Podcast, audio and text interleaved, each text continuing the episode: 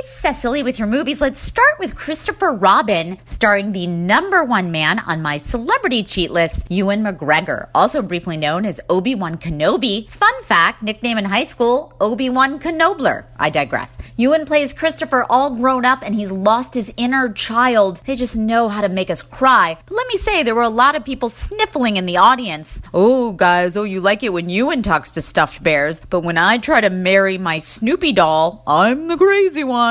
Anyways, the film perfect. No, there are some slapsticky things I could do without, and some manipulation that didn't work, but then I've lost my inner child. P.S. I took the Which Winnie the Pooh character are you quiz, and I got Eeyore's more depressed niece. That's not good. Kidding, I got Piglet, of course. It's a very sweet and good for a family outing, or just you. Not every critic loved it, and I see its problems, but let's not be Eeyore's. Too cute to great. I'm going 14 pots of honey. I didn't say out of how many pots pots, but who cares? Also opening is The Spy Who Dumped Me, starring the wonderfully funny Kate McKinnon and, you know, Mila Kunis. What do you do when you find out your boyfriend was in the CIA and you have to deliver his package? You do nothing! I wish that had been the plot, but instead it's super violent and try hard. I love Kate and the idea of this like buddy female movie, but this is just a pass. I'm going D for don't, I'm sorry. In limited release, we have eighth grade, an unflinching slice of life about an eighth grade girl in modern times.